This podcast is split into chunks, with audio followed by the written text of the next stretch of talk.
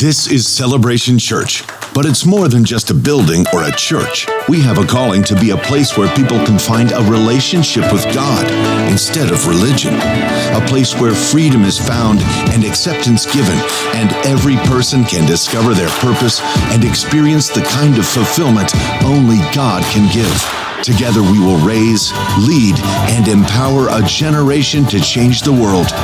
Here, Jesus is famous, and all the glory goes to God. This is celebration. This is our family. Welcome home.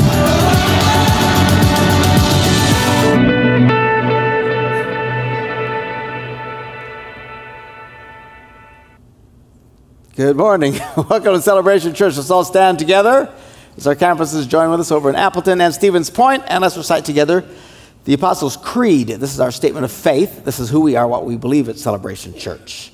We believe in God, the Father Almighty, the creator of heaven and earth. We believe in Jesus Christ, his only Son, our Lord, who for us and for our salvation was conceived by the Holy Spirit, born of the Virgin Mary, suffered under Pontius Pilate, was crucified, died, and was buried. He descended to the dead, and on the third day he rose again. He ascended into heaven and is seated at the right hand of the Father. He will come again to judge the living and the dead, and his kingdom will have no end. We believe in the Holy Spirit, the holy Christian church, the fellowship of believers, the forgiveness of sins, the resurrection of the body, and the life everlasting. Amen. You may be seated. Good to have you with us this morning. And Happy New Year to all y'all. All y'all here and over in Appleton, Stevens Point. It's a new year. Praise the Lord. Yes. Chances are you haven't messed anything up yet. It's, a, it's early. I want to read to you from uh, Revelations this morning, the last book in the Bible. And this is toward the end of the last book of the Bible. Now, this last book of the Bible is written by John, um, the Apostle John. He has this vision. He's been arrested for being a Christian and banished on this island and in his solitude. He has this vision, and in this vision, he sees the end of all things. It's a fascinating book. People like to debate all the different meanings in it. It's hard to know exactly everything he's talking about, but it's certainly creepy as you read it. But uh, the good news is, in the end, we win. but uh, at the very end, he has a vision of God. And he says this uh, this is after uh, the old earth, this world, is going to pass away. The Bible says, when this is all done, this thing's going up in a ball of flame. We're talking serious global warming. And, and Al Gore can't stop it. All right, so anyway, this whole thing flames up, and then a new heaven and a new earth comes. And I love this where he writes in Revelation 21, verse 4, he says, God, He will wipe every tear from their eyes. I mean, just the tenderness of that is really stunning. That God Himself will wipe away the tears from our eyes. Why? Because there'll be a lot of tears. You know, this, this life's hard. Anybody notice? not, ex- not exactly the easiest experience. I mean, you're born, you got to learn how to walk. The whole body training thing can be an experience. You go through childhood, then you get puberty, everything. Just they get married. Of course, then you're convinced everything will be perfect. And then a week later, you find out it's not. and life is hard, and you got to get up. You got to go to work. What a drag! You got to pay bills. You got to change poopy diapers. You got to do all the stuff you got to do. Life can be hard. There's a lot of sorrow, a lot of pain, a lot of difficulties, a lot of challenges, sickness, all of the above. And uh, it just gets really tough. And it says that God will wipe away every tear from their eyes. And there will be no more death, thank God, or mourning, or crying, or pain.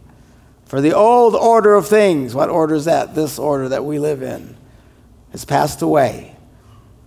And he who was seated on the throne, talking about God, said, I am making everything new. Now, this is on a grand scale. But the truth is, God is always making things new. That's what He does. We celebrate a new year. The reality is, every day is a new day. And the Bible says His mercies are new every morning. Thank God for that. All right. Uh, this, this morning, I uh, was having a really weird dream. Just an icky dream. And and I'm not, I'm not looking for pity here, and I'm not struggling. I'm just, it was just a weird dream. You know, when I dream of aliens, I'm not freaked out about that either. But I'm having this dream that everybody I'm talking to tells me what a horrible person I am. and what a failure I've been, and how I've made no difference in anybody's life. Everything has been a complete waste of time. You're a nobody, you're a nothing. Nothing you've ever done has ever meant anything to anybody. And I mean, it's like a depressing dream. And then I wake up. You just feel awful. You know, some of these dreams just feel, it's kind of like when your wife has a dream, a real vivid dream that you did something bad, and she wakes up mad at you. it was a dream. I don't care. I'm still mad. It was horrible. Yikes. I just had this dread. Woke up just, Bleh. so what'd you do?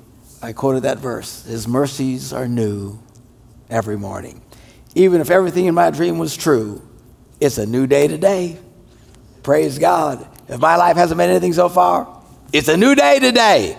It's always new. He makes things new.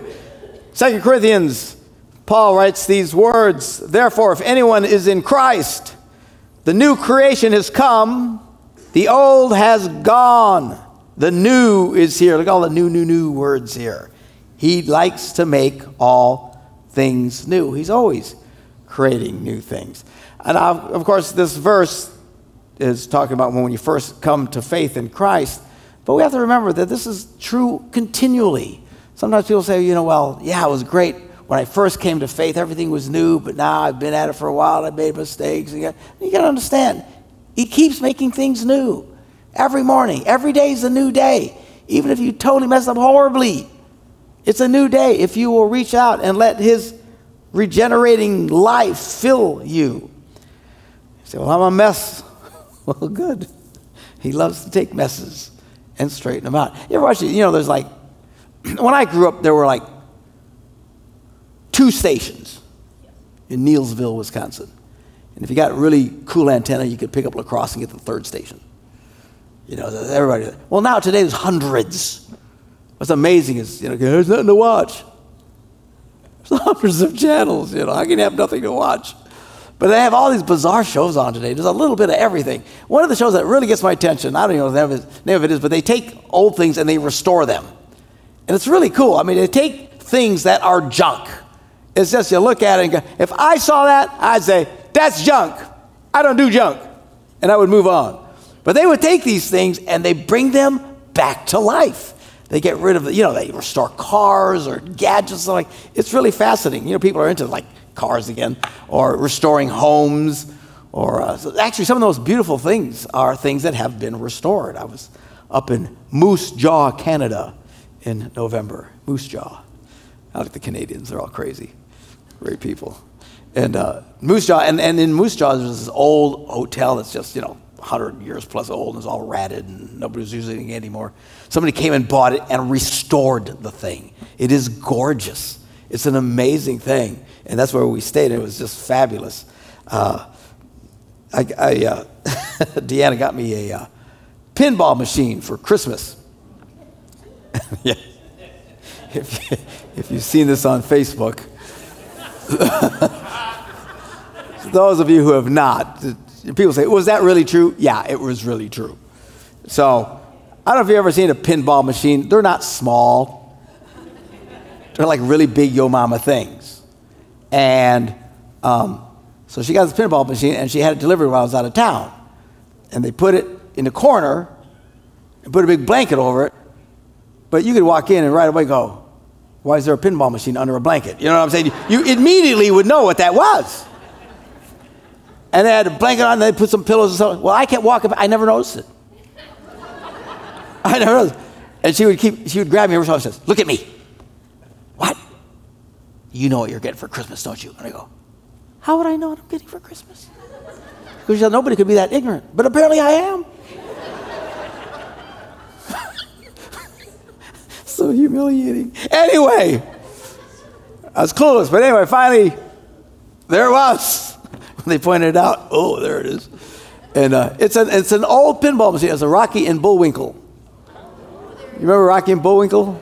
Yeah, yeah, yeah. You know, great stuff. All these little things and Boris, Boris and Natasha, you know, and all these different things. So anyway, it's an old machine, but this guy, whoever he is that she got it from, he takes these things and he restores them. And the thing is like it's brand new. Everything in it works. All the effects, all the sounds of Rocky, Bullwinkle, Boris, everybody. I mean, it's all coming out of this. Ding, ding, ding, ding, ding, ding, ding. And it's, it's very cool that it's back to life again. Uh, it was a big hit in the house. Everybody was playing that more than anything over the holidays. I must confess, I have the high score.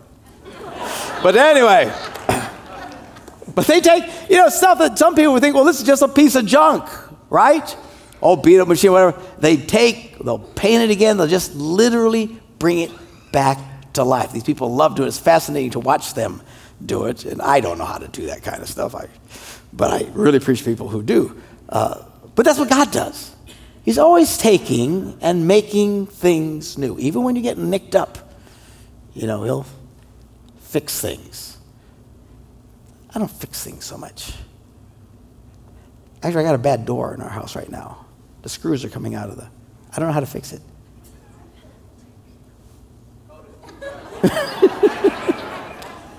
Come to my house. I need some help. Anyway, uh, but God loves to fix things. Thank God for it. Part of the Christian experience is constantly letting Him make us new again. You don't need to wait for the 1st of January. He'll make you new all the time as you're going along. In Colossians, Paul writes to the church there, he says, Do not lie to each other. Kind of an interesting thing. Why would they be lying to each other? But do you know, people easily can get up caught, in, caught up in lying. Little itty bitty lies to great big yo mama lies. And the reason people lie is to protect themselves. It's what it is. Sometimes people get in really bad places, and, uh, and then everybody gets mad because it's all the lies. And I always look at them and say, well, why are you reacting to the lies? That's what happens. When people get in bad places, they lie. You know, it's not a separate attack on you. It's just they're trying to protect themselves. It's what it's it's it's natural. And what Paul's trying to say is don't don't do that. And it can even be little things. You know, you might come to church this morning just feeling awful. People say, "How you doing?" You say, "Oh, I'm great." You liar.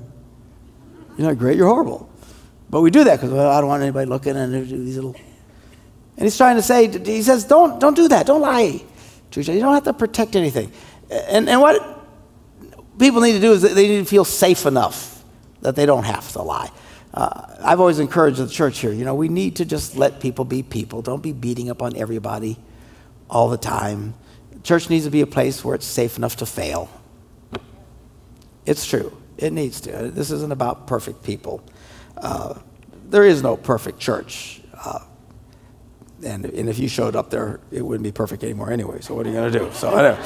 so do not lie to each other since you've taken off the old self with its practices and have put on the new self, which is being renewed in knowledge in the image of its creator. Again, writing to Christians about this continual attitude, not a one time deal, but a continual attitude of just re- reassessing, putting off the old, putting on the new, being intentional.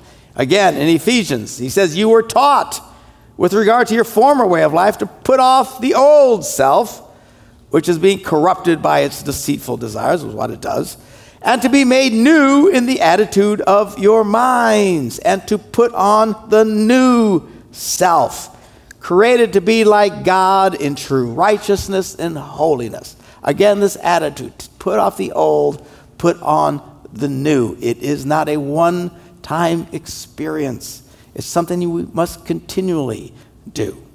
Uh, and you say, well, Pastor, I, you know, I've, I've got issues. Well, everybody's got issues. People are jacked up.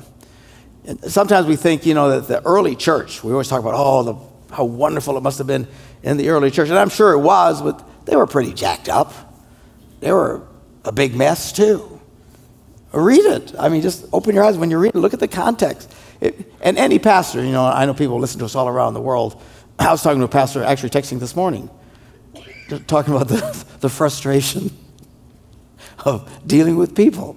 And sometimes you feel like, like a failure, you know, like I woke up this morning just feeling awful. Uh, but then you read like 1 Corinthians. Any pastor out there who's discouraged, any Christian who's discouraged because people are not perfect, just read 1 Corinthians because this is the most jacked up church in the history of churches. And he's writing to them and he's encouraging them. But I mean, they are at each other's throats. They're split off in different groups. I like Pastor Joe. I like Pastor Lathan better. I like Pastor Mark, which of course I should win. But anyway, every you know, and they're all at each other, and they're su- they're taking each other to court, and they're suing each other. I mean, the place is a mess, totally jacked up. Guys are, are going to prostitutes. He's writing to them, says, guys, stop. He says, Don't you realize your body is the temple of the Holy Spirit? You know, people like to quote that verse, and they think it means eating vitamins and gluten free bread. No, it's don't be hoeing around, is what that is. Because your body is the temple of the Holy Spirit. They, they'd have communion. Now, originally, communion was a meal. It actually was a meal. It was the Last Supper. Jesus did the supper. And then they would get together and they would have this meal. And when, during this meal, they would reflect on the body of Christ and the bread and then the wine. But Paul says, You guys, you're getting together and, and it's a party. And you're pigging out. And some of you are drinking so much wine, you're getting hammered. That was their version of communion. Which, by the way, I know a bunch of evangelical Christians think, no, when the Bible says wine, it's talking about grape juice. Really? Then how are they getting hammered? Some of the dumbest thinking, honestly. By the way, I saw a new updated list of the 20 drunkest cities in America. 12 of them are from Wisconsin. Uh, Green Bay dropped from one to three, so we're improving. or they didn't take a survey last week. I don't know. Anyways, you know. but that was that was communion. Paul got really mad at them and just reamed them. Uh, and ever since then, communion now is a little tiny piece of bread. little tiny. That's why that's all it is. Originally, it wasn't that way. It was a meal. But they were so out of control because they get together, all just picking out and partying. They were taking it seriously. So now we focus very little and try to take it much more seriously. This idea of even in a messed up church like that, though, they were having miracles and God was doing new things. In fact, it was to that church that he wrote, If anyone is in Christ, the new creation has come, the old is gone. He writes to the Roman church, he says, Therefore, we were buried with him through baptism into death, in order that just as Christ was raised from the dead through the glory of the Father, we too may live a new life. Now, here he's talking about baptism, that symbolism of being buried in the water and coming out of the water like Christ came out of the grave, and we now live a new life. But, again, these are not one time experiences. We got to constantly be reminding ourselves live in the newness of life. Because that old nature keeps coming back. He says, well, it's, it's dead. Yeah, but it's dead like, like in a movie where the dead guy keeps coming back to life. You know what I'm Like, I just watched a, they call it a Christmas movie with Bruce Willis. What's the name of that thing? Die Hard, right? And the big you mama guy he finally strangles. And then at the end of the movie, who comes back? the hanging guy. I'm thinking, wait a minute, you're supposed to be dead. But that's always the bad guy comes back to life. Ah! You know, and they finally deal with him. That's the old nature. That old nature in you will come back if you are not paying attention. This is the great struggle of Christianity. We now walk in this new life, but the old one is still there. And you have to be intentional to push it. I'm telling you, there's some real ugly inside of us. Somebody say amen. And even when you're walking in faith, if you're not paying attention, if you're not being intentional, walk in the newness of life, the newness of your faith, Mercy's new every morning, that old nature will resurrect itself and come back. Sometimes it'll slowly sneak upon you, But you'll start acting in ways you shouldn't be acting and reacting. Of course, when we react, we always think, well, it's somebody else's fault, right? I'm not a mean, nasty person. It's that person's fault that made me act that way. No, they just trigger that old nature in you, and yes, inside you is a mean, nasty, ugly person. What do we do? Bury that sucker and walk in that new person that God has created inside of you. It's, it's an amazing, there's, you know, there's just, you have no idea what's inside you. And I've warned many times don't think you wouldn't do whatever you think somebody else did. Don't ever look at anybody down your nose and condemn somebody else for what they did. I'd never do that. Yeah, you would. You absolutely would. Every one of us is capable of anything. Some of us are capable of such horrendous things you don't even want to think about it. Given the right circumstance, anybody is capable of anything. You know, we do these tours with uh, Jimmy Brasher. We go into these prisons. And some of the nicest guys in the world in there. Really nice people. And you think, wow, you're such a nice guy. We're talking, I think, how'd you end up here? Well, I killed somebody. you, know, you know, oh my gosh. How's that even possible? Right time, wrong situation, right buttons pushed, you react in a horrible, horrible way. That's why we pray, as we prayed in the Lord's Prayer keep us from temptation. It's one thing you should always be, Lord, throughout the week when you pray, even your simplest little prayers before you, when you first get up, when you go to bed at night, and Lord, keep me from temptation. Keep me away from those things that would cause me to stumble and fall. Because if you don't do that, I will certainly, surely, as the sun will rise, I will stumble and fall. That should always be our attitude. And to remember, we need to watch for that old nature that pops up. There's some ugly inside of you that'll shock you sometimes. Reminds me of a story. I was in a, where was I? Frankenmuth. Frankenmuth is that the name of it? Michigan, little town over in Michigan, pretty little town, and uh, uh, big tourist area and stuff like that. And I'm there. There's like six of us there, and we're going up and down the town. And we're checking everything out, and it's it's really cool. So we were at this restaurant, really cool, and all these nice eating places. And when uh, after eating there, I came out and, and went and sat in this little courtyard on this real pretty place. Uh, everybody else was still inside. I don't remember why I went out first, but anyway. And, and I'm just sitting there. And, uh, and all of a sudden I had to sneeze. Hey! You know, and you kind of hold it, you know what I'm saying? You try to, because you don't want to go, phew. But when you do that, you tense up, you know. And I went! And I broke wind. you have no idea what's inside you sometimes. I didn't feel nothing. I didn't know nothing was there. Usually you can tell, you know. Just, and I'm telling you, it was like a rifle went off. If there'd have been Marines around, they'd have jumped, jump for cover, he's got a gun. I'm telling you. It was loud. Oh my goodness. It was not only the loudest experience of my life, it was the loudest one I've ever heard from anybody ever. And, and this courtyard is like all concrete with brick walls. I mean, it was like reverberating. and boom! And, and, and all of a sudden I went, was that me? That didn't just happen. And, and then there were three prepubescent boys over in the corner dying laughing. I mean, this was the best gift they've ever gotten. I mean, they, they in. Did he just do that? Like, oh man! And the worst was I'm sitting all by myself because you can't hide. Because if you're next to a few other people, you can always look at them and say, "Dude," you know. But I mean, that's you'll be shocked what's inside you. To this day, I'm terrified every time I have to sneeze. I'm, I'm not kidding. If it happened once, it could happen again.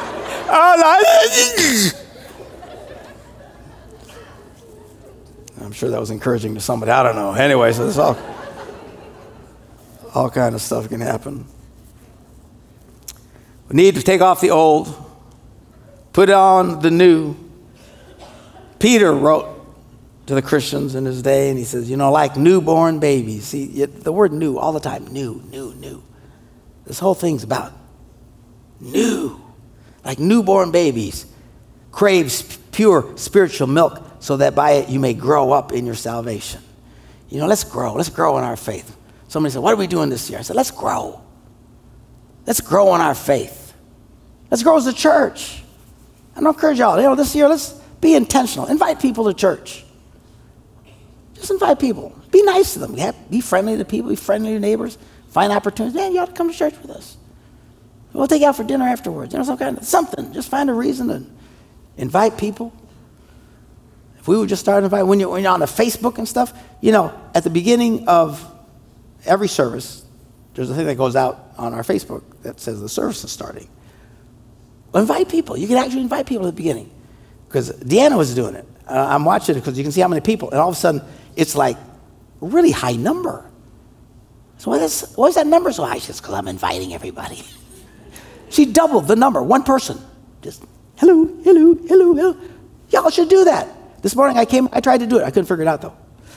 So, you know, if you're not a complete Nimrod, figure it out. Invite people. What are they going to do? They don't want to watch it, they don't watch it. Well, just keep inviting them. Keep. Meet people. Look for opportunities.